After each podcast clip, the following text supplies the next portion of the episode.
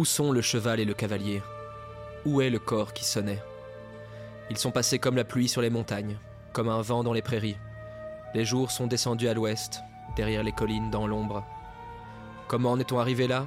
Et où était le Gondor quand l'ouest fold est tombé Où était le Gondor quand les ennemis du Rohan l'ont encerclé? Où étiez-vous, Cyril et Fix? Et vous, chers auditeurs, où étiez-vous en ces temps de malheur?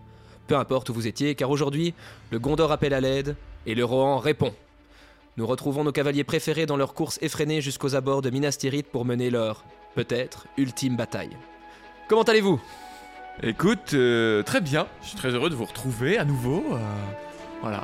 Alors moi j'étais chez Ikea, j'avais prévenu bien à l'avance, donc euh, voilà. Ah, c'est là que tu étais à ce moment-là. Ouais, T'es ouais, resté ouais. longtemps chez Ikea, hein, comme si peux me J'ai envoyé un mail, donc euh, Ah. mais euh, ça va très bien. Ben, moi aussi, ça va super bien. Je suis ravi de vous retrouver aujourd'hui pour cet épisode qui nous amènera jusqu'aux portes de la Cité Blanche, mais pas encore dedans.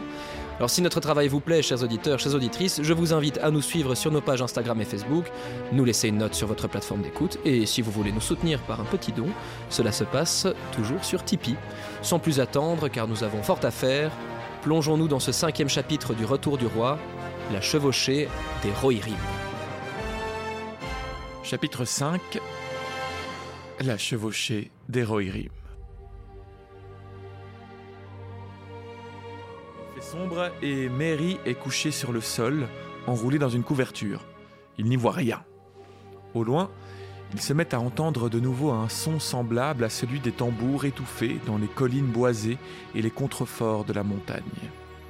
Le battement s'arrête soudain pour reprendre en quelques autres points, tantôt plus près, tantôt plus loin. Il peut sentir les chevaux autour de lui, leurs mouvements et leurs doux piétinements sur le sol couvert d'aiguilles de pin. L'armée bivouaque dans une forêt de pins qui entoure la colline du feu d'alarme d'Elenac dans la forêt de Druadan. Et euh, donc ça, vous pouvez voir ça sur une carte, ce n'est pas très très loin de Minas Tirith, ils ont déjà en fait... euh, là on retrouve évidemment toute l'armée de, de Théoden avec, euh, avec tous les cavaliers qui, vont, qui se rendent à Minas Tirith et ils ont longé en fait euh, toutes les montagnes blanches pour arriver vers Minas Tirith. Ils s'arrêtent, c'est leur dernier point d'arrêt, dans une forêt juste au nord-ouest de, de Minas Tirith. Une forêt euh, totalement anodine dans laquelle ils ne vont rencontrer personne. C'est ça, D'autant plus que cette forêt, c'est la forêt druadine, c'est ça que tu me dis Druadan. Druadan, oui, voilà, ça ne fait pas du tout penser au nom d'un peuple Mm. qui aurait laissé euh, quelque part, euh, tout proche de là, des statues d'eux-mêmes. Statuette. Ouais tiens c'est fou ça. Mary avait chevauché maintenant quatre jours durant. Il commence à se demander pourquoi il a été si avide de venir alors qu'on lui a fourni toutes les excuses jusqu'à l'ordre de son seigneur de rester derrière. Curieusement, Elfelm, le maréchal qui commande la troupe avec laquelle Mary chevauche, ainsi que tous ses hommes, ne tiennent aucun compte de Mary. Et jusqu'ici, on fait mine de ne pas l'entendre lorsqu'il parlait. Mary se demande s'il existe un accord entre Dernhelm, l'homme avec lequel il chevauche, et Elfelm, le maréchal. Malgré tout, Mary se sent trop petit, intrus et seul. Dernhelm n'est d'aucun réconfort, ne parlant jamais. Et le moment est à présent à l'inquiétude, l'armée étant en danger. Il se trouve à moins d'un jour des défenses extérieures de Minas Tirith. Des éclaireurs ont été envoyés en avant, certains n'ont pas reparu. D'autres revenus en hâte ont annoncé que la route est tenue en force par l'ennemi. Le roi et Éomer tiennent conseil pendant les veilles de nuit. Mary finit par se lever pour écouter les tambours, plus proches à présent. Il perçoit des mouvements proches de lui. Certains hommes s'agitent. Il entend bientôt des voix qui parlent bas. Une haute figure surgit et trébuche sur lui, maudissant les racines des arbres. C'est le maréchal Elfelm. Je ne suis pas une racine, monsieur, ni un sac, mais un hobbit meurtri. Le moins que vous puissiez faire en compensation, c'est de me dire ce qui est sur pied. Le Seigneur fait dire que nous devons nous tenir prêts. Il peut venir un ordre de mouvement brusqué. L'ennemi vient-il donc? demande Mary. Est-ce leur tambour que nous entendons? Non, non. L'ennemi est sur la route, non dans les collines. Vous entendez les Vos. Vos, Vos. Les, je sais pas comment ça se dit, c'est un W. Nous, à la belge, on dirait un, un wos. Mais à la française, je suppose que vous direz les Vos. voilà. Donc là, vous entendez les, les Vos, les hommes sauvages des bois. C'est ainsi qu'ils se parlent de loin. Ils hantent toujours la forêt de Druadan, dit-on.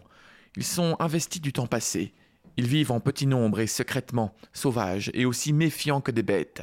Ils ne partent pas en guerre contre le Gondor ou la Marche, mais ils sont inquiets à présent de l'obscurité et de la venue des orques. Ils craignent un retour des années sombres qui paraît assez probable. Soyons heureux qu'ils ne soient pas après nous, car ils se servent de flèches empoisonnées, à ce qu'on dit, et ce sont des chasseurs incomparables. Ils ont offert leur service à Théoden.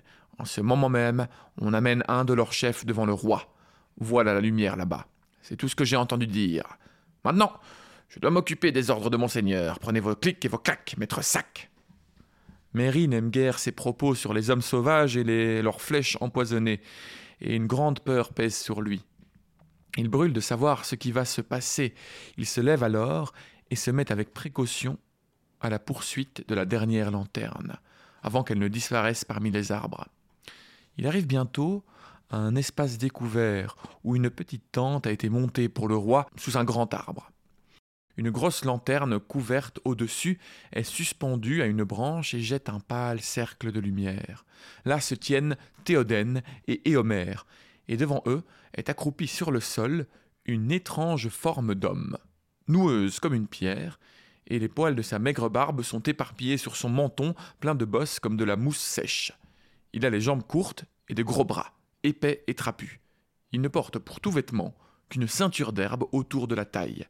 Mary a l'impression de l'avoir déjà vu quelque part, et il se rappelle soudain les biscornus de Denarrow, fameuse statue. Il a devant lui l'une de ces vieilles images amenées à la vie, ou peut-être une créature descendue en droite ligne au cours d'années sans fin, des modèles utilisés par les artisans oubliés de jadis. Et c'est donc ça que je vous disais il y a de ça deux ou trois épisodes, je ne sais plus, quand on avait rencontré ces biscornus euh, sur la route de Denaro. C'était dans le rassemblement du Rohan, tout Ouais. à fait, dans le chapitre 3. Et je vous disais que effectivement, euh, ces, ces statues se, se référaient à ce fameux peuple, les Druidins, que nous sommes, sommes en train de rencontrer maintenant, et que effectivement aucun euh, des gens des Ne fait le rapprochement à part Mary. non, que Mary, et c'est juste voilà notifié juste à ce moment-là par par Tolkien. Euh, on ne le dira plus jamais après, Ouais, mais ouais. effectivement, euh, on peut en, on peut en, on peut en déduire que Mary lui fait, la- fait la déduction que c'est bien euh, des statues en fait des Druidins, un, un peuple Alors, il sera très dit, vieux. ouais, il sera dit plus tard que c'est un peuple qui était là donc avant même, euh, avant même les, les premiers hommes, je pense, enfin avant même d'office que les, les Numénoriens viennent de la mer. Oui, en fait, le disent. En fait, c'est, ils font partie, c'est des descendants des. En fait, c'est un peuple des tout premiers hommes de la Terre ça, du ouais. Milieu qui sont arrivés. euh, ils ont été au Beleriand avec le peuple d'Alet à l'époque. Ils, ils sont un peu euh, éparpillés. Ils, ont, ils se sont euh, un peu euh, introduits dans certaines peuplades, etc. Mais la plupart euh, n'ont pas été à Numénor après la chute du Beleriand et ont vécu, vivent depuis toujours en fait dans ces montagnes en Terre du Milieu. Ils ont connu donc l'arrivée des Numénoréens qui sont rescapés de Numénor. Il y en a certains qui ont été, qui à, Numénor, Ah ouais. qui vivaient en Beleriand et qui ont suivi les hommes euh, numénoréens. Il y en a certains, mais ils ont quitté Numénor avant sa chute, et on dit qu'ils auraient quitté euh, Numénor après que euh, le roi, alors je ne je retombe plus sur son nom, je le retrouverai après, mais ce roi qui avait battu euh, les armées de, de, Mo- de, de Sauron dans le sud, dans les terres du Harad, et il avait ramené Sauron à Numénor Oui, c'est ça. oui. en prisonnier, Mhm. et puis Sauron l'avait séduit, etc. Et il avait, il avait fait de Numénor un Ouh. culte autour de, de Morgoth, mais il l'avait ramené comme prisonnier à ce moment-là. Et il semblerait que les derniers druidins qui vivaient à Numénor auraient soit quitté à ce moment-là. en disant euh, Ouais, pas chaud, restez avec ce gars-là. Mais Duke, est-ce qu'il se peut que certains du... Alors, je suppose que c'est pas les mêmes druidins qui sont retournés vivre dans les bois. Euh, Bah, une partie. Ah ouais? Et donc, est-ce qu'ils se sont bénis d'une longue vie? Une, une très, très légère partie alors. C'est vraiment quelques dru- druidins Ouais, qui ça, ont été à Numénor. Mais ça veut dire que euh, c'est aussi eux qui ont pris le la décision de ne pas aller à Numénor. Ouais, ouais. Ils se sont Bah, en fait- battus en Beleriand, si je comprends. Non, justement, la plupart Ah, ne sont pas battus en Beleriand. Ils sont repartis très Ok, oui, vite en terre du milieu, euh, plus du côté bah, des montagnes blanches, etc. Et ils vivent là depuis très longtemps. Et d'ailleurs, Donaro est une de leurs constructions. Et c'est euh, une des plus vieilles constructions de la terre du milieu. Euh, ouais, donc vraiment, euh, et, euh, et donc, ils sont très connus des elfes qui disent. et- qui, les connaissent très bien avec leurs flèches empoisonnées caractéristiques. Physiquement, ce sont des petits hommes, euh, tout petits, euh, qui, euh, qui assez trapus, avec très peu de poils, etc. Il y a eu des croisements entre les hommes numénoréens qui sont arrivés et eux. On, le dit d'ailleurs, hein, les gondoréens sont certains sont, ont été bah, en fait, on cro- croisait, c'est horrible d'utiliser ces termes en parlant d'humains, mais Mhm. euh, se sont mélangés à Ouais. des Oui, hommes, c'est des ça, hommes dans les montagnes. les euh, montagnes, ouais. etc. Et donc, ils sont plus petits euh, de par leur taille à cause de ça.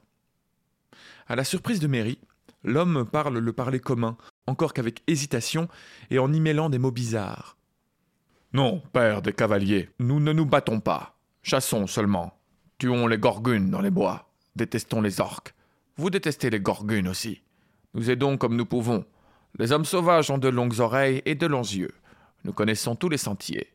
Les hommes sauvages habitaient ici avant les maisons de pierre, avant les hommes grands venus de l'eau. Là, Ouais, voilà. référence concrète à ce que je viens de Exactement, dire. ouais, les hommes grands venus de l'eau, ce sont effectivement les Numénoréens qui se sont mélangés à eux. Et donc, ils sont devenus plus petits. Parce qu'ils se sont mélangés à des petits hommes petits. Ils font, euh, selon les dires de Tolkien, à peu près 4 pieds, ce qui fait 1m20. Ah oui. Donc, euh, Ils sont aussi c'est- petits que les hobbits, même plus. Euh, Non, c'est un peu plus grand, Un peu mais plus de- grand que les hobbits. Ah, Ouais. c'est un peu plus grand, je pensais que. Il a Ah. plus ou moins même la même taille, je un dirais peu, au même. plus ou moins, ouais. Mais ils sont plus trapus. euh, ça doit être plus varié que les hobbits, mais. euh, Moins discret. euh, ils sont aussi dits très Ah, discrets, très bons chasseurs, très bons pisteurs aussi. Mais ils vont se, En lien avec un la peu nature, etc. comme les rangers de Lithilienne, vont pouvoir se répandre dans la forêt en un instant. Il est peut-être d'ailleurs toujours possible, euh, avec un peu de chance, de- d'observer un druidin dans la forêt près de chez vous. Ah oui, si vous vous baladez un petit peu. Et du coup, le, terme gorgune qu'il utilise beaucoup, ce sont euh, les orques dans leur langage à, à eux. Mais c'est de l'aide dans la bataille que nous avons besoin, dit Théomer. Comment vous et les vôtres nous aiderez-vous? Apportez des nouvelles, dit l'homme sauvage. Nous regarderons des collines, nous grimpons haute montagne et regardons en bas. La cité de pierre est fermée, le feu brûle là dehors, maintenant dedans aussi. Vous voulez venir là? Alors dépêchez-vous. Mais les gorgunes et les hommes venus de loin, il agita un bras court et noué en direction de l'est, se sont installés sur la route des chevaux. Beaucoup, beaucoup plus que les cavaliers. Comment le savez-vous demandait Homer. Les hommes sauvages sont sauvages, libres, mais pas des enfants, réplique l'homme.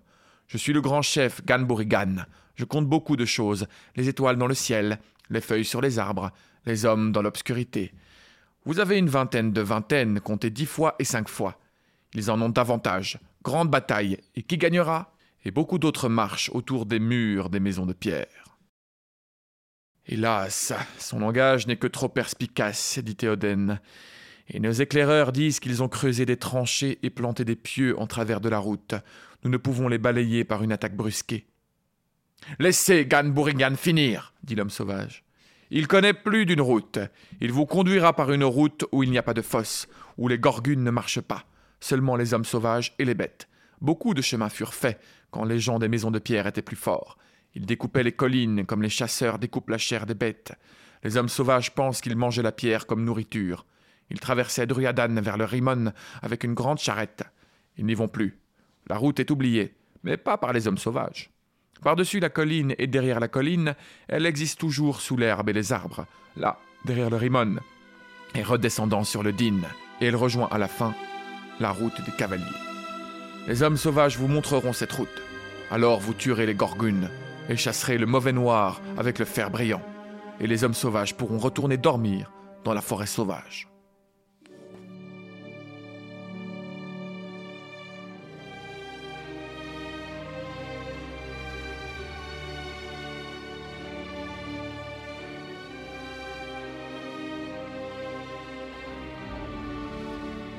Et Homer et le roi s'entretiennent dans leur propre langue. Après quelque temps, Théoden se tourne vers l'homme sauvage et accepte son offre. Le péril est trop grand devant eux que pour attendre davantage. Si le roi en triomphe, ils laisseront les hommes sauvages tranquilles dans les forêts, et Ganborigan ira lui-même avec le père des cavaliers pour assurer sa bonne foi. Le chemin qu'ils auront à traverser dans la vallée fardière est relativement étroit et ne peut laisser passer que quatre chevaux de front, et d'après les calculs des Homères, ils en auront pour dix heures de route. Il fait sombre, mais le jour se lève à l'est, et il faut partir dès que possible s'ils veulent avoir un faible espoir de secourir le Gondor. Merry, quant à lui, s'éloigne à pas de loup pour se préparer à l'ordre de marche. C'est la dernière étape avant la bataille. La victoire lui paraît improbable, mais la pensée de Pipin livré aux flammes de Minas Tirith lui donne un peu de courage pour continuer. Je suppose qu'il a envie de le sauver, mais. Oui, évidemment. Je veux voir Pipin brûler. Je veux voir Je veux y arriver. non, évidemment, c'est pour aller secourir son ami, hein, ou en tout cas essayer. Et tout va bien ce jour-là. Ils n'ont aucune indication, visuelle ou auditive, que l'ennemi les attend dans un guet-apens. Les hommes sauvages ont envoyé des chasseurs attentifs, de façon qu'aucun orc ou espion rôdeur ne puisse discerner de mouvement dans les collines. La lumière se ternit à mesure qu'ils approchent. Les cavaliers passent en longue file et chaque compagnie est guidée par un homme des bois. Le vieux Gann toujours auprès du roi. Le départ est plus lent que prévu pour descendre dans la vallée fardière cachée. Une fois sortis de cette vallée, les fourrés devant eux offrent aux cavaliers leur dernier espoir d'abri avant l'entrée dans la bataille à découvert, car au-delà, s'étend la route et les plaines de l'Anduin. La compagnie de tête reçoit l'ordre de faire halte, et à mesure que les files qui suivaient sortent de la vallée fardière, elles s'étalent et établissent des campements sous les arbres gris. Le roi appelle les capitaines pour un dernier conseil, tandis que les hommes sauvages terminent leur ronde aux environs. Les capitaines arrivent, en même temps que des nouvelles des hommes de Gann. L'approche devra être prudente, car encore de nombreux hommes campent sur la route qui les sépare de la cité. Les murs de la ville sont tombés, jetés à bas par les orques et leurs machines de guerre. Ils ne prennent à présent plus garde et ne regardent pas alentour. Ils se croient désormais seuls et invincibles, ce qui peut donner un avantage aux cavaliers du Rohan. L'obscurité qui a permis l'avancée des troupes du Mordor a facilité l'approche discrète des Rohirrim, et si l'ennemi venait à s'emparer de la cité, il ne pourrait se cacher derrière ces murs, maintenant détruits. Il faut cependant faire vite. Théoden remercie Gan Borigan pour l'aide de son peuple, lui promet d'anéantir autant d'orques, des gargounes dans la langue des Druidins, et lui fait ses adieux. Alors qu'il quitte les hommes du Rohan pour ne jamais être revu, le vent semble tourner dans l'air, des tambours se font faiblement entendre au loin à l'est.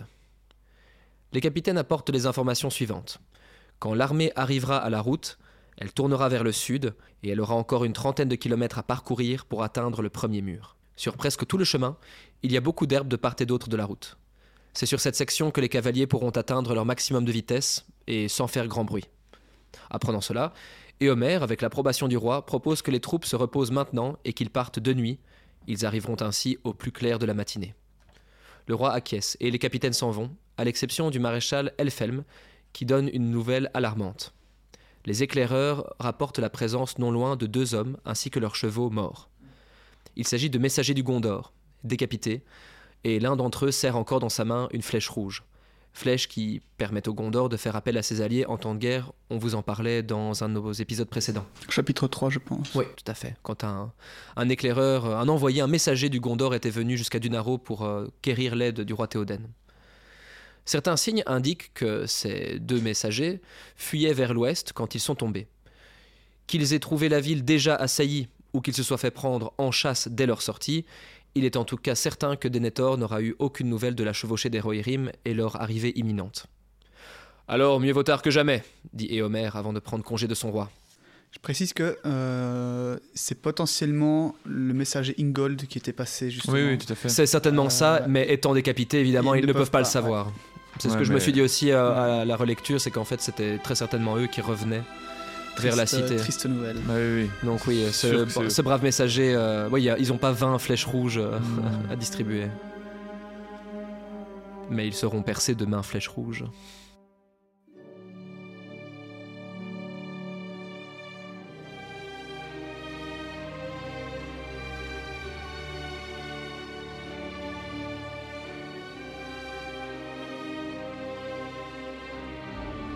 L'armée du Rohan avance en silence dans la nuit. Au loin, on aperçoit une lueur rouge dans le ciel, alors qu'ils approchent du Pélénor. Le roi chevauche au milieu de ses troupes, suivi de Léoret d'Elfhelm. Merry remarque que Dernhelm s'avance juste derrière la garde du roi, habituellement plutôt tapis dans l'ombre. Une estafette partie en éclaireur revient avec des nouvelles. Il y a de grands feux et le champ de bataille est rempli de bruit, mais il semble qu'ils se dirigent vers l'assaut, sans prendre garde à leurs arrières. Vous rappelez-vous les paroles de l'homme sauvage, Seigneur? Je vis en temps de paix, sur le plateau découvert. Je m'appelle Whitfara, et à moi aussi l'air apporte des messages. Le vent tourne déjà. Il vient un souffle du sud. Il y a dedans une saveur de mer, si légère soit-elle. Le matin apportera des nouveautés. Au-dessus de la fumée, ce sera l'aube quand vous passerez le mur. Si vous dites vrai, puissiez-vous vivre au-delà de ce jour des années bénies, dit Théoden. Il se tourne vers ses hommes et clame. Voici l'heure venue, cavalier de la marche, fils d'Éorle. Les ennemis et le feu sont devant vous, et vos foyers loin derrière. Mais bien que vous combattiez sur un champ étranger, la gloire que vous récolterez sera vôtre à jamais. Vous avez prononcé des serments, remplissez-les maintenant, envers votre Seigneur, votre pays et la Ligue de l'amitié. Les hommes frappent leurs boucliers de leurs lances.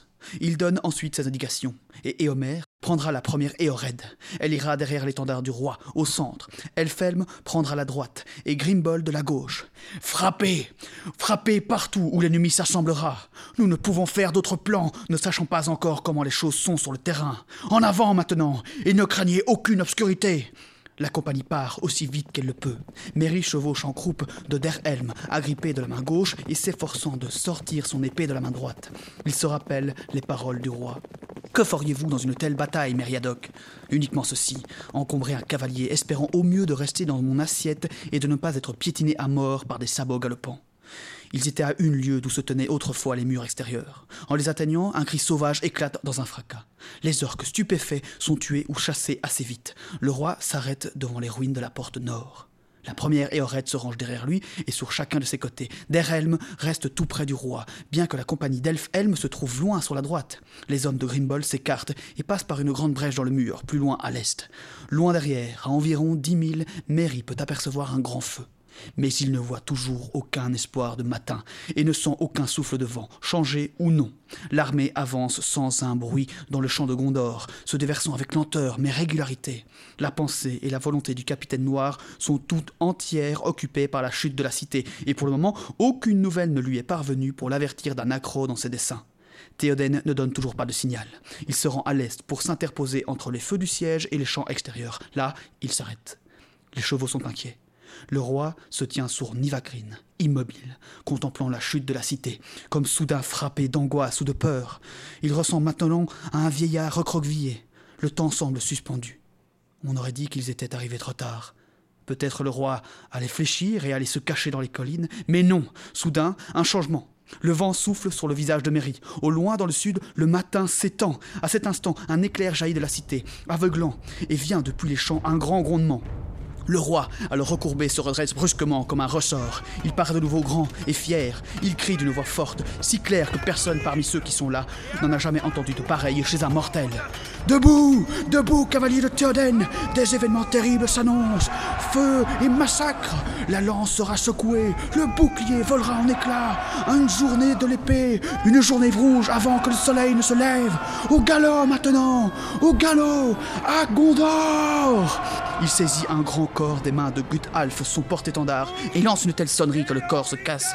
Tous les corps de l'armée lui répondent à l'unisson comme une tempête sur la plaine et le tonnerre dans la montagne. Au galop maintenant Au galop À Gondor le roi crie un ordre à son cheval Nivacrine et il bondit en avant, l'étendard du roi flottant derrière lui, un cheval blanc sur un champ vert. Les cavaliers de sa maison galopent dans un bruit de tonnerre, mais il est toujours en avant. Et Homer chevauche, la queue de cheval de son casque flottant avec la vitesse, et le front de la première éorette mugit comme les flots déferlant sur la grève. Mais Théoden ne peut être rattrapé. Il semble emporté par la folie. La fureur de bataille de ses pères court comme un nouveau feu dans ses veines.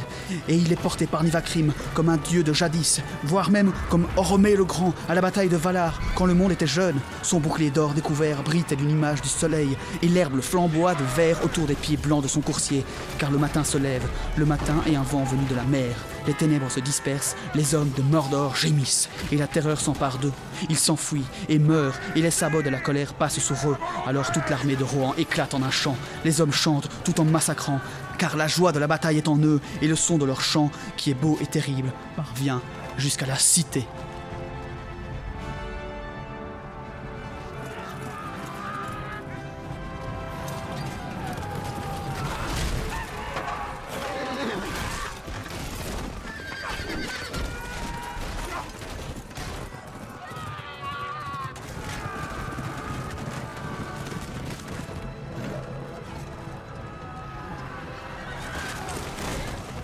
La chevauchée des Rohirrim. Et voilà, Et voilà. un Théoden comparé à Oromé. Ouais. Rien en que ça, course folle vers les murs de la cité. nous y sommes enfin. Et ils sont venus à l'aide du Gondor. Est-ce que ça va marcher? Est-ce qu'ils vont battre l'armée du Gondor? Oui. Mais pas tout de suite. Est-ce qu'ils vont battre l'armée du Mordor? Du Mordor, oui, du Mordor, effectivement. Mais je voulais revenir euh, c'est un épisode, euh, ma foi, plutôt court, un chapitre euh, plutôt court, hein, vous, vous, le voyez, vous l'entendez. Mais je voudrais revenir euh, du coup un peu plus sur ces, ces druidins, vite fait. Mais oui, revenons sur les druidins. C'est quand même la première fois qu'on les rencontre. Et la dernière fois. Et la dernière fois. Juste des petites anecdotes en plus que ce que j'ai déjà dit, hein, mais. Donc effectivement, je, je, je, voudrais préciser par rapport à. Donc en fait, c'est, ce sont, ce sont vraisemblablement les premiers les premiers hommes à passer l'Anduin vers l'ouest de la, de la, de la terre du, du, milieu et du Beleriand, quand le Beleriand existait encore déjà, mhm. à passer l'Anduin, donc à passer au-delà, vers la terre du Rang, etc. Au tout, les premiers hommes à le faire, parce qu'ils cherchaient des refuges contre les hommes qui étaient nés à l'est et qui étaient martyrisés par euh, Sauron. Donc, euh, pour vous rappeler, les hommes, ils sont nés, on les appelle les Édins, ils sont nés euh, à l'est de la, de la terre du milieu. Mhm. Et ils ont été très vite martyrisés beaucoup par, par Sauron. Et il y a voilà, des peuples hommes qui ont migré. Et vraisemblablement, le, le Druidin sont le premier peuple à l'avoir fait, à avoir migré du côté voilà, du Rohan, des montagnes, euh, là où il y, aura, il y aura la Moria plus tard, etc. Ah, donc ce seraient des hommes venant de l'Est euh, Oui, c'est vrai. Bah, les hommes, tous les hommes à la base viennent de l'Est. Et comme c'est vraiment les hommes primitifs, primitifs, ils étaient là déjà le premier, au premier âge, eh bien, c'est les premiers à être venus de l'Est. c'est vraiment les premiers hommes à avoir exploré cette ère-là, quoi. Mhm. Il y en a beaucoup qui sont installés dans les montagnes blanches. Et il y en a une partie qui s'est mêlée au peuple de Halet. C'est un des trois peuples majeurs des hommes. En fait, les, hommes en arrivant en Beleriand, ils vont se diviser en trois peuples principaux, dont le peuple de Halet. Et les Druidins vont pas mal se mélanger au peuple de Halet. Ils vont aussi se mélanger aux deux autres peuplades et aller en Beleriand. D'où le fait qu'il y en aura qui vont prendre part aux guerres du Beleriand. Ils vont donc, euh, une partie va, va, va, prendre part aux guerres du Beleriand, va aller à Numénor.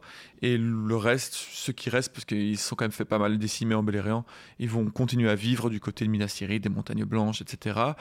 Euh, et c'est là qu'ils auraient, donc au second âge, qu'ils auraient créé de Narrow pour se protéger des hommes de l'Est méchants de Sauron qui, qui se ramenaient pas mal. Ouais, ouais, clairement. Et, euh, et, puis ensuite, ils ont assisté donc à l'arrivée des. Euh, enfin, ils ont quitté Numénor après que Sauron y était amené.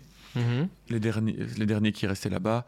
Et puis ensuite, ils ont assisté à l'arrivée des, des Numénoréens, euh, les grands hommes venus de la mer, qui, ont un peu tout pris. Et donc, euh, il en reste très peu au troisième âge, seulement, bah, du coup, dans les montagnes blanches, euh, à cet endroit-là.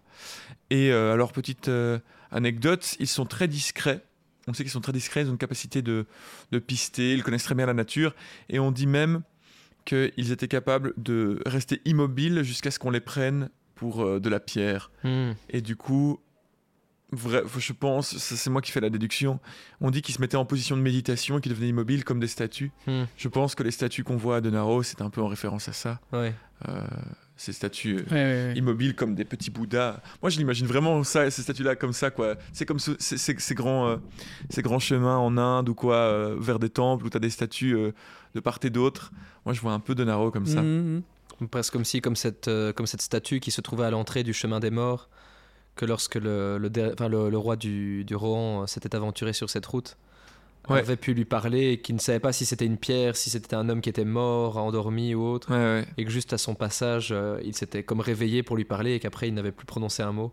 Ça se demandait même si ces, ces, statues, ce ne sont pas des druidins qui ont fini par se figer, se, se, calcériser en fait avec le temps et qui sont devenus de la pierre, mm-hmm. mais qui ils étaient bel et bien vivants euh, avant de devenir ainsi.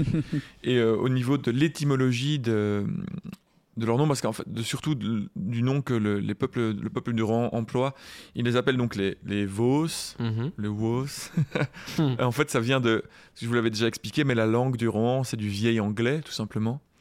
Et euh, ça vient de, les Vos, ça vient de l'anglo-saxon Vasa, Mhm. Non pas avec un W, mais donc pas Waza, comme euh, la, comme la, célébrissime pub, mais, mais ça s'écrit Waza, avec un W, qui, euh, donc de l'anglo-saxon Waza, qui viendrait de Voodoo Waza, qui veut dire homme sauvage des bois.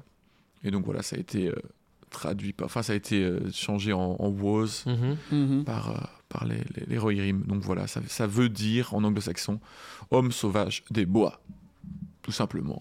Ah, c'est oui, ah, c'est explicatif.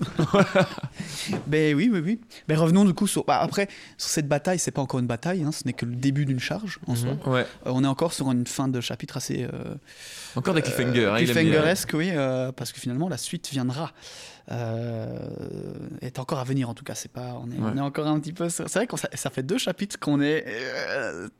ça, ça fait monter la. Ouais, après, la, la bataille mais- a quand même bien eu lieu là au, Ouais, oui, au oui, c'est Gondor. Ils ont pété la, la porte. Mhm. C'est vrai qu'il y a moment. déjà eu une bonne bataille. euh, Mais ouais, ouais. La cette fin de ce chapitre charge. euh, euh, s'inscrit aussi dans la. Elle rejoint la temporalité de la fin du précédent chapitre. Oui. Où au moment où, où ils arrivent de- sur les, les champs de Pélénor et ils commencent leur charge, c'est le moment où, où la porte vient d'être brisée et où, où le roi sorcier, euh, prêt à, à porter un coup euh, à Gandalf, euh, se ravise car euh, on entend le, le chant du coq Ouais. et le soleil se lever. Et l'espoir revient dans le- les troupes des hommes. Et finalement, tous des petits dominos hein, qui permettront la victoire de, bah, des, des- des hommes là, sur le Mordor. Finalement, c'est, on voit qu'ici, Sauron est vachement pressé. Il ne prend même pas la, la peine de bien garder euh, les, Ses arrières. les, ouais. enfin, les côtés euh, nord et sud Mhm. De, de- des murs de Pélénor parce que il a l'impression qu'il va gagner. Il doit le faire en une victoire éclair. Et il, se- il ne prévoit pas l'arrivée des Rohirrim à ce moment-là. Il pense avoir euh, Mhm. frappé un trop grand coup. Et en fait, non. Et c'est, ça, c'est grâce à Aragorn, visiblement, qui donc l'a, l'a confronté et l'a forcé à, à se, à se dépêcher, et ce qui permettra aussi à Frodon et Sam de passer inaperçus au Mordor. Donc tout ça n'est que la conséquence de petites décisions. Mhm. Et de la victoire euh, à, à- à- à Isengard aussi, grâce aux Zent. Je veux dire, si on remonte un peu en Ouais. avant, parce que du coup, sans ça, les Rohirrim ne seraient tout simplement pas là. Parce qu'il n'y Ouais. a plus de Rohirrim, donc il y a ça, aussi. et ils n'auraient euh, pas Palantir non plus. ouais. Peut-être que Saruman t'imagine aussi une victoire. Enfin, une défaite de Saruman, mais moins euh, éclatante que ça, quoi. Euh, Non, donc voilà, euh, là on voit que Sauron est. Finalement, il est très impressionnant de par le nombre de son armée, de par sa puissance et sa terreur. Mais euh, il, est... il a aussi ses failles, quoi. Il n'est pas parfait, il est pressé, il a peur, il, est... il a besoin de clore très très vite euh, la guerre. Et en fait, ça va causer sa perte. Mhm. mm, mm, mm. Ne peut-on pas voir là une, une morale euh, quant à l'empressement dans la vie?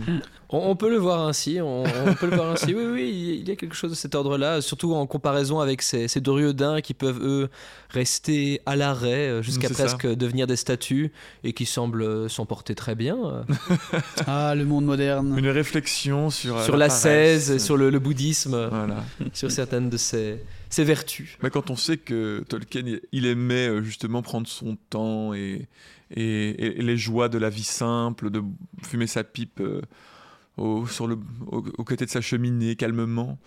des éléments qui, que- qui ressortent de ça quoi. Bon ben euh, par contre voilà aujourd'hui ce sera un épisode un peu plus court euh, malgré nous. Bah oui, bah, Euh, c'est comme ça. Ça arrive, c'est pas à nous qu'il faut en vouloir, c'est à Tolkien directement. Vous pouvez lui adresser vos, vos recommandations, vos réclames. mais c'est vrai que c'est assez drôle. Bah, on s'en fout un petit peu j'avoue, hein, mais le chapitre précédent était vraiment très long et celui-ci est pour le coup très, Très court. court. ouais. Donc voilà, ça On donne évidemment permet- des petites inégalités. Mais euh, On se permet de blablater, on pourrait raconter notre semaine et tout ce qui s'y passe. est-ce qu'on n'en mais- profiterait pas pour euh, C'est l'anecdote du saucisson, raconter c'est le moment. L'anecdote du saucisson. Pour les personnes qui nous ont suivis jusqu'à la fin de cet épisode, je pense que c'est le moment Non, de dévoiler cette histoire du saucisson. D'autant pas- plus qu'elle est vraiment fantastique. Je sais même pas ce qu'on va raconter dans cette histoire. Non, Bah, je y vais a pas pas la raconter, moi je préfère J'ai que ça l'impression que reste- Ah, déjà- vraiment pas la raconter J'ai l'impression que tout a que déjà été un raconté en fait, donc. euh, Je préfère que ça que reste déjà un- tout a été raconté. Je préfère que ça reste un mystère. Ou alors quand ce sera propice dans l'aventure de nos héros, peut-être que. On va devoir attendre de revenir après Olar pour que tu en parles.